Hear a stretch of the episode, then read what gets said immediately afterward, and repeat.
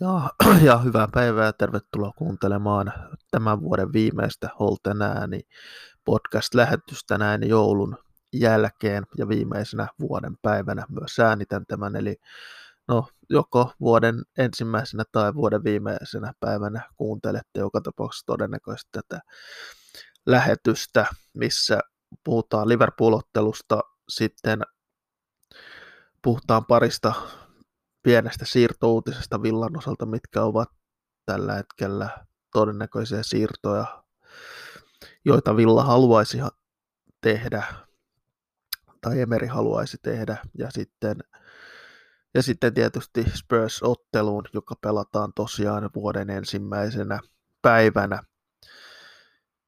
Mutta Liverpool-ottelu, tappiohan siitä tuli,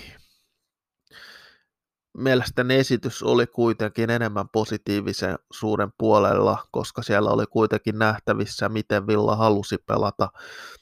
Ja paremmalla viimeistelyllä Villa olisi voinut ottaa ihan hyvin, ihan hyvin ottaa ainakin sen yhden pisteen, koska paikkoa Villa pystyy luomaan. Se on aina positiivista, kun pystytään luomaan paikkoja. Se kertoo, että se ongelma ei ole niinkään valmennuksessa eilisen pelin perusteella, koska olisi vaan pitänyt joku paikka naulata. Beilillä oli kolme huippupaikkaa, Watkinsilla pari hyvää paikkaa, kolmannesta sitten viimeisteli maalin. Toi, toinen puoli toki on, että myös Liverpoolilla oli omat paikkansa tehdä maaleille. Peli olisi voinut ihan hyvin päättyä vaikka 5-5, että sekään ei olisi ollut mikään vääryys, koska molemmilla tosiaan paikkoa riitti. Villa pelasi korkealla linjalla mikä oli selvästi Emerin valinta, että hän halusi ottaa sen tietoisen riskin, että halutaan ajaa omaa pelisysteemiä sisään. Ja se, no, se omalla tavallaan kostautui. Toki myös Martínez oli villalla poissa. Ja no, ei Villa Ulsenin takia hävinnyt, että sitä on turha sen enempää sanoa, mutta kyllähän Villa tarvitsee paremman maalivahdin joka tapauksessa – tammikuun ikkunassa sisään paremman varamaalivahdin nimenomaan. Uh, Ulsenilla ei, ei taso vaan valioliikalle, valioliikassa riitä, vaikka sinänsä kaksi ensimmäistä maalia ei Ulsenin piikkiin mene kolmannes, kolman, kolmannen hän olisi voinut estää, estää, mutta tosiaan niin kuin sanoin, ei Villa Ulsenin hävinnyt, koska ei Villa myöskään pystynyt paikkoaan oikeastaan hyödyntämään Votkistakin todennäköisesti vaikeimmasta paikastaan sen maalin. Douglas Luisilta erinomainen keskitys. Myös Douglas Luis pelasi, pelasi huonon ekan puolen, hyvän toisen puolen. Ja no, tauon jälkeen ehkä vähän vähän näkyy tietyissä hetkissä se, että oltiin pidetty se tauko, mutta mielestäni kuitenkin positiivisuuden puolelle enemmän menee tuolla Liverpool-ottelun peliesitys kuin sen negatiivisuuden. Paikkoja oli enempää, siihen pitää parannusta tulla, mutta mielestäni on ihan turha puhua, että Inks olisi se ongelma olisi ratkaisu siihen ongelmaan, koska onhan mielestäni vaan Watkins on parempi kokonaisvaltaisessa pelaamisessa kuin Danny Ings. Danny Ings on toki parempi viimeistelijä, mutta oli Watkins tuo niin paljon enemmän villan pelaamiseen, kun hän pelaa kuin Danny Ings. Danny Ings ja totta on, että Villa tarvitsee maalintekijän ja viimeistään kesällä Villa tulee hankkimaan uuden hyökkäjän. Tammikuussa on äärimmäisen vaikea hankkia pelaaja, pelaaja tai laatupelaaja oikeastaan, oikeastaan joukkueeseen, eli voi olla, että mennään loppukausi ja mielestäni se on ihan ok, jos mennään, jos ei löydetä jos ei löydetä oikea pelaaja tammikuussa, niin odotetaan se puoli vuotta, lähdetään sitten etsimään uutta hyökkääjää, ja uskon, että Danny Inksin, Danny Inksin ura alkaa olla villassa pikkuhiljaa ohi viimeistään viimeistään kesällä uskon, että Danny siirtyy muualle. Mutta, mutta puolustuspelissä oli ne isoimmat ongelmat Villalla ehdottomasti ja koko, puol- jo koko joukkueen puolustuspelaamisessa nimenomaan korkea linja ei ollut se oikea valinta ehkä Liverpoolia vastaan, mutta ymmärrän se, sen, minkä takia Emeri lähti pelaamaan korkealla linjalla, koska kunnon peleissä pitää myös ajaa omaa pelisysteemiä, omaa pelisysteemiä sisään, ja nyt se ajettiin Liverpoolia vastaan pientä, pientä muutosta kuitenkin pelin sisällä. Emeri pystyy tekemään jälleen pelaamiseen, ja toinen puoli oli Villalta todella vahva, vahva, kunnes Liverpool sen 3-1 maalin teki, joka kyllä katkaisi Villan selkärangan. Mutta, mutta, mutta, kauden viimeinen peli, no, voidaan unohtaa nyt 2022 Villan osalta, se ei ollut kovin hyvä vuosi, kuten ei ollut 2021kään. Toivottavasti 2023 olisi parempi vuosi Villan osalta ja myös Emerin osalta. Ja uskon myös, että kun Emeri saa vaan tarvittavat aja, tarvittavaa aikaa, tarvittavia panostuksia sekä myös ajan kanssa hän tulee myös nostamaan Villan Akatemiasta pelaaja. Nytkin oli 16-vuotias Keiden Young, Young vaihtopenkille, joka on myös saanut näissä harjoitusottelussa peliaikaa MM-kisojen aikana. Mielenkiintoinen nimi ja pelannut ihan hyvin harjoitusotteluissa, mitä itse olen nähnyt. Eli mielenkiintoinen nimi ehdottomasti. Ja niihin siirtohuhuihin, mitä on nyt tullut esille, niin Villa on ilmeisesti kysynyt Udineeselta Gerard Deulefeun perään, jonka Emeri on ilmeisesti halukas hankkimaan. Ja sen lisäksi on myös Ismaila Sarrista jälleen tehty tarjous ilmeisesti. Sen paikkansa pitävyyttä on vaikea tällä hetkellä tietää, mutta näin olen ymmärtänyt, että tarjous oli Sarista tehty, joka on kuitenkin hylätty. Eli siinä olisi ne kaksi pelaajaa, kaksi laitapelaajaa, joita Villa on tässä tammikuun aikana hankkimassa. Ja sitten varmaan katsotaan pelaajaa, joka sen lisäksi katsotaan varmasti pelaajaa, joka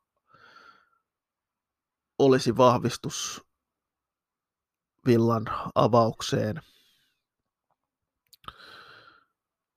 ja jo, jos sellaisia pelaajia ei liikaa löydy, niin varmasti silloin käännetään katseet sitten kesään, koska mikään pakko mielestäni ei tammikuussa ole törsätä rahaa, vaan hankkia pelaajat jo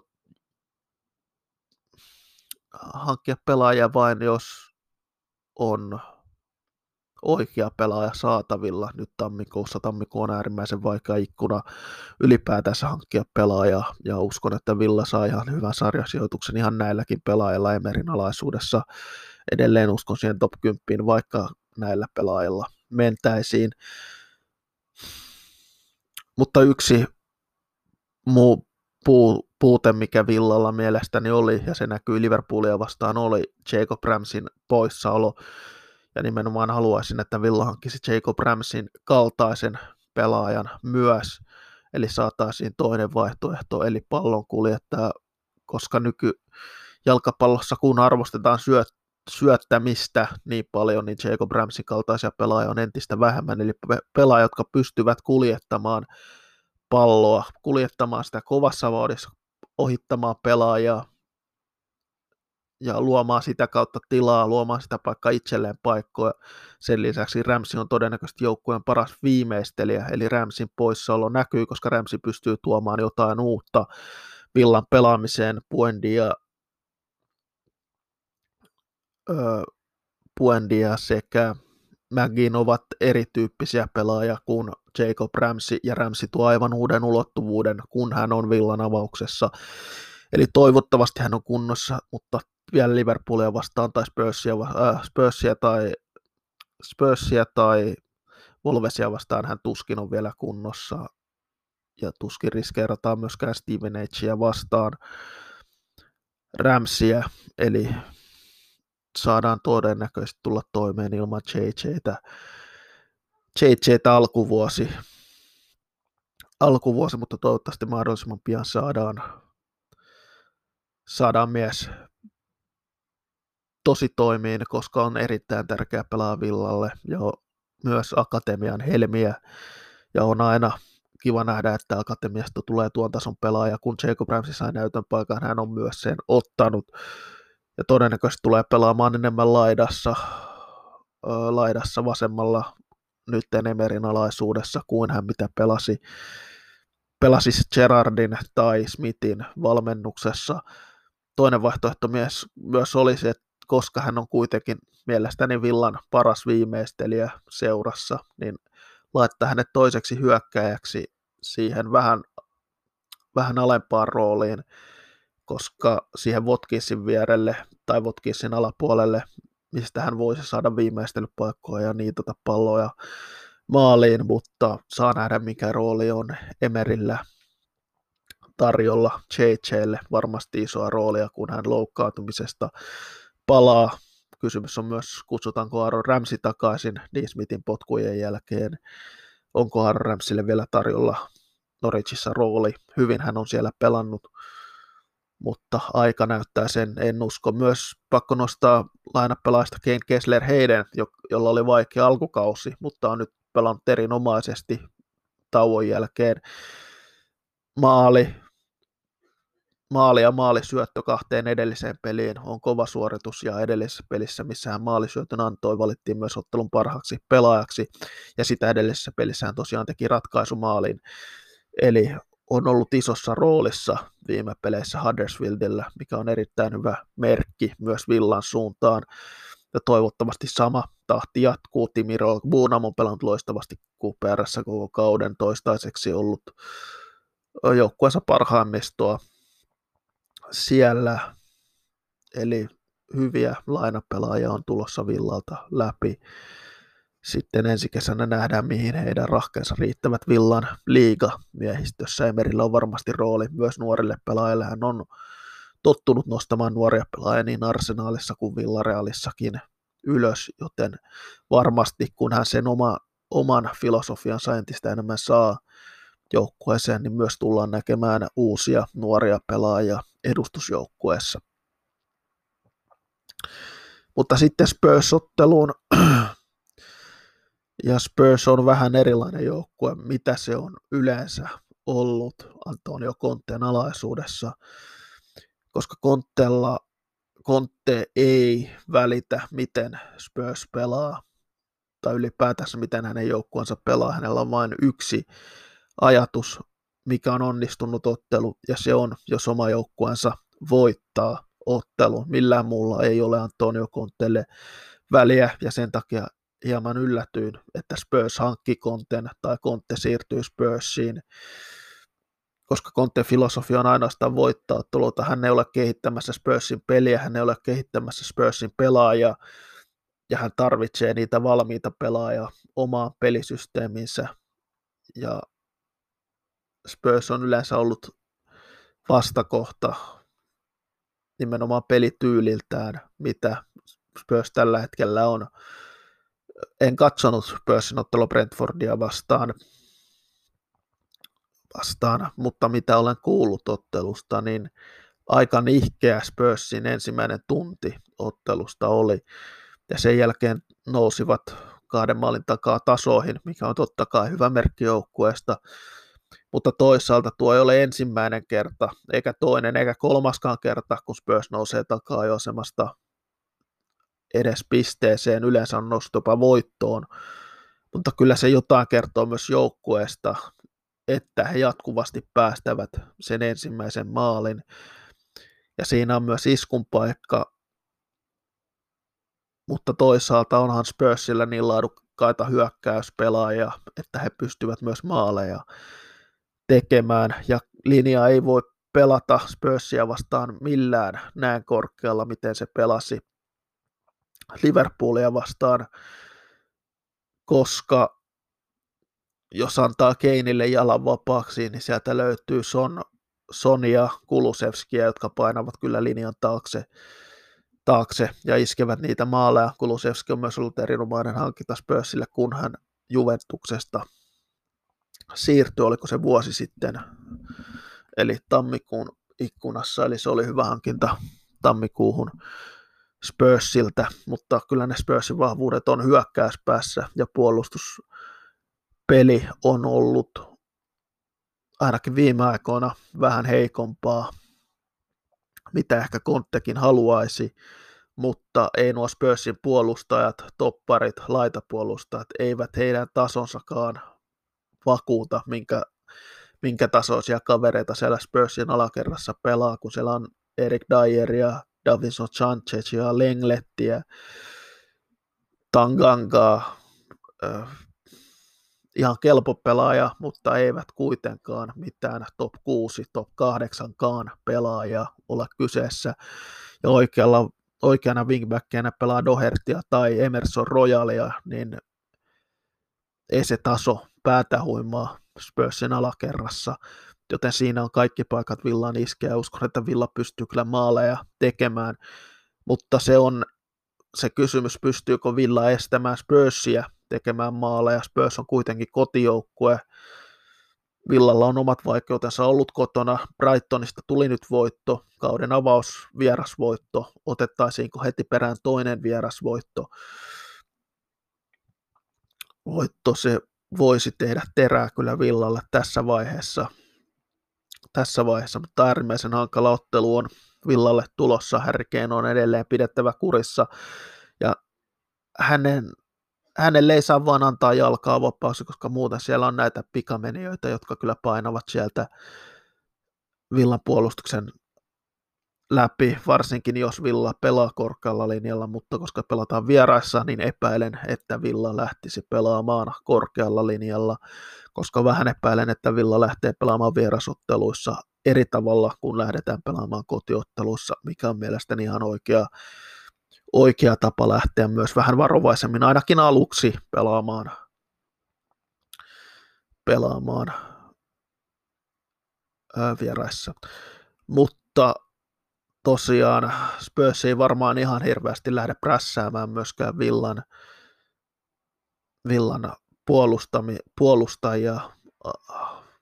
Ehkä alkuun lähtemät, mutta eivät he tee sitä koko ottelua ainakaan joten alkuun voi ehkä nähdä pitkiä palloja, mutta sen jälkeen todennäköisesti Villakin alkaa myös pelaamaan alkerran kautta, mutta turhia riskejä pitäisi välttää, koska nyt pelataan kuitenkin sarjapisteistä, sarjapisteistä, joten ihan älyttömyyksiä tuskin tullaan enää näkemään Villan alakerrassa. Mutta hankala ottelu totta kai Spursin vieraana tullaan kokemaan, eikä tule olemaan helppo ottelu Villalle, ei missään nimessä. Ja Spurs totta kai ennakkosuosikki on, mutta näkisin, että Villalla on hyvät saumat yllättää tämä Spursin joukkue. Joukkue varmasti tekee kaikkensa, että Romero pääsisi avaukseen. En usko, että Romero kuitenkaan nähdään ottelussa avauskokoonpanossa, koska kuitenkin Romeron kenttä pelaa Emi Martínez maalivahti, eli heillä on hieman erilaiset kuviot, eli todennäköisesti hieman vaikeampi palata suoraan avauskokoonpanoon tuollaisten juhlien jälkeen kenttäpelaajana kuin maalivahdin, joten Romeron en uskon näkevän avauksessa, mikä olisi hyvä asia Villan kannalta ehdottomasti, koska Romero on selvästi paras puolustaa tuossa Spursin joukkueessa mutta myös Loris palaa tolppien väliin ottelussa, mikä on ehkä hyvä asia Spursin kannalta, kun katsoi Forsterin tekemistä Brentford-ottelussa. Toppari linja,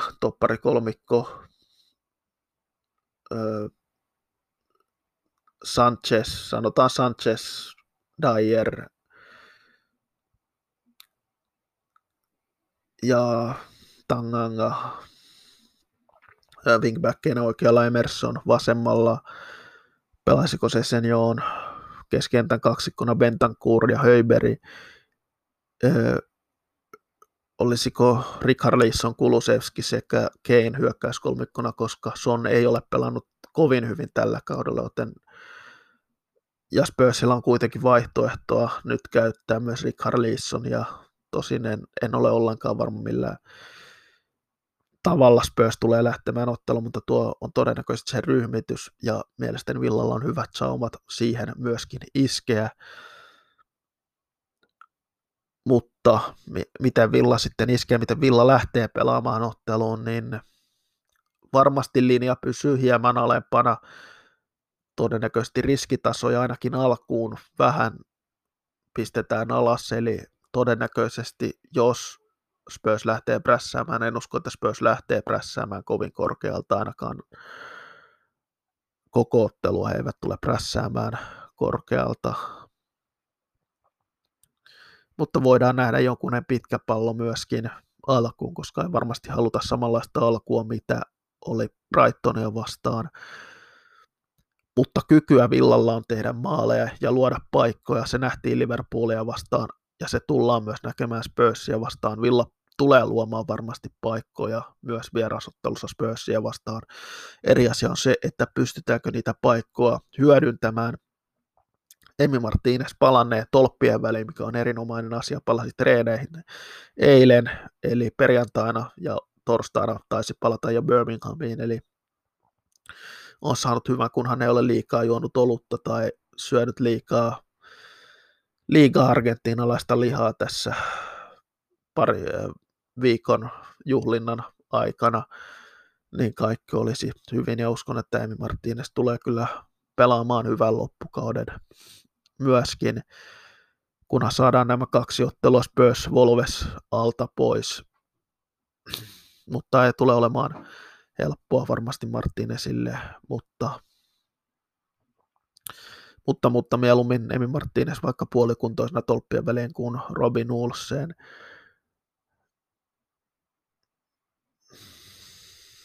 Mutta joka tapauksessa hyökkäyspeli toimii puolustuksen kanssa. On pieniä ongelmia ollut Villalla. Eli no, vähän samalla lailla ilmeisesti kuin Spursilla on ollut, eli Spursilla on ollut ongelmia puolustamisessa.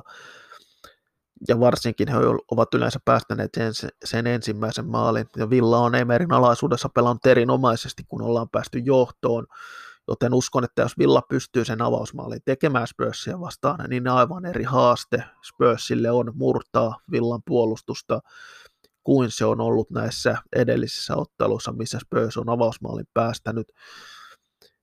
Mutta se on aina kysymysmerkki, kun Villasen avausmaalin päästää, miten siihen reagoidaan. Brightonia vastaan reagointi oli erinomainen, erinomainen ja uskon, että Emerin alaisuudessa se tulee myös lähtökohtaisesti olemaan parempaa kuin se oli Gerardin valmennuksessa, koska Villa näyttää ihan oikeasti nyt hyvin valmennetulta joukkueelta, mitä ei voinut alkukaudesta missään nimessä sanoa, joten uskon, että tästä tulee uskon myös, että tästä tulee hyvä ottelu. Uskon, että tullaan näkemään maaleja molempiin päihin ja tulee varmasti viihdyttävä ottelu. Ja voi olla, että tästä tulee maalintekokilpailu, kumpi tekee enemmän maaleja voittaa ottelun.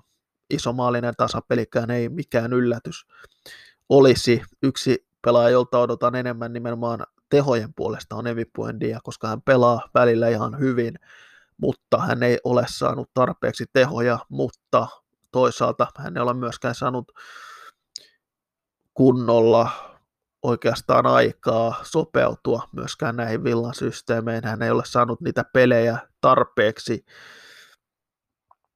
tarpeeksi alle peräkkäin, että hän olisi päässyt kunnon rytmiin. Nyt hän todennäköisesti niitä tulee saamaan Emerin alaisuudessa ja toivottavasti hän myös alkaa niitä tehoja saamaan, koska niitä myös häneltä kaivataan. Leon Bailey oli vaisu viimeistelyissään Liverpoolia vastaan. Toivottavasti häne, hänellä on paremmat kengät jalassa Spursia vastaan, koska jos hän niitä paikkoja saa enemmänkin, niin kyllä yksi niistä menee verkkoon, jos hän sillä vasurillaan pääsee täräyttämään, niin ei hän toista huonoa peliä viimeistelyn suhteen tule pelaamaan Watkins. Watkins on kuitenkin viidessä edellisessä pelissä, missä hän on pelannut, ollut neljässä maalissa mukana, eli ei se ole huonosti vaikka hän niitä paikkoja saa, mutta hän ei ole elittason viimeistelijä, joten hän ei myöskään, no hän myöskin tuhlaa niitä paikkoja, mutta se on mitä se on. Watkins ei ole huipputason viimeistelijä. Niitä ei ylipäätänsä valioliigassa ihan hirveästi ole. Mutta paikkoa tullaan luomaan. Uskon, että myös Spurs tulee luomaan paikkoa Villaa vastaan. Ja minkälaista avausta sitten Villassa nähtäneen. No maalissa varmastikin Emi Martínez, parina Minks Konsa, laitapakkeena Mätikäs palaa avaukseen, Young todennäköisesti tippuu penkille ja Lukadinien vasemmalle. Keskentä pohjalla kaksikkona Douglas Lewis sekä Bubakar Kamara, joka on lähtökohtaisesti pelannut erinomaisesti Emerin ollessa puikoissa, joten uskon, että se kaksikko tulee vihdoinkin kaksikko, joka pystyisi dominoimaan keskikenttää Villalle ja Villan hyväksi peleissä. Laitureena John McGinn oikealla, Puendia vasemmalla, kärkiparina Watkins Bale, joten en usko, että muuta muutosta tullaan näkemään kuin käs oikeana pakkina Martínez tolppien välissä. Muuten sama ryhmitys kuin oli Liverpoolia vastaan. Kutino on ilmeisesti koko kaudeksi jäämässä, jäämäksi ainakin villaan, eli yrittää kääntää omaa kurssiaan, mikä olisi tärkeää villankin osalta, koska kyllähän jos Kutino saadaan kuntoon ja saadaan pelivireeseen, niin on hän todella, todella laadukas pelaaja tuohon villan systeemeihin. Ja, ja varmasti myös tulee tekemään tehoja, jos hänet saadaan hyvin peliin mukaan. Toivottavasti Emeri saa hänestä enemmän irti, mitä sai Steven Gerrard, Gerrard tällä kaudella. Ja uskon, että Kutino tulee myös saamaan ihan reilun sauman Emeriltä. Mutta tosiaan tulosveikkaus sanotaan 3-2 Villalle voitto, mutta se voi kääntyä ihan miten tahansa. Spurs on ennakkosuosikki totta kai. Ja edelleen nämä ottelut näitä ennakkoon niin sanottua top 6 joukkueita vastaan. Jos peliesitys on hyvä, pystytään luomaan paikkoa, vaikka se tulos jäisi laihaksi, niin itse olen periaatteessa tyytyväinen vielä tällä kaudella, jos pelit menevät näin. Ensi kaudella on sitten eri asia, katsotaan sitä sitten kun on sen aika, mutta hyvä peliesitys Spursia vastaan parantaa myös mahdollisuutta, että saadaan pisteitä, mutta ei tule olemaan helppo peli. Mutta joka tapauksessa kiitos seurasta kaikille, jotka kuuntelitte tämänkin lähetyksen. Kiitos myös kuluneesta vuodesta. Ja ensi vuoden alussa jälleen ollaan kuulolla, kun Volvesottelu lähenee keskiviikkona. Mutta nyt joka tapauksessa hyvää vuoden vaihtumista kaikille. Kiitos.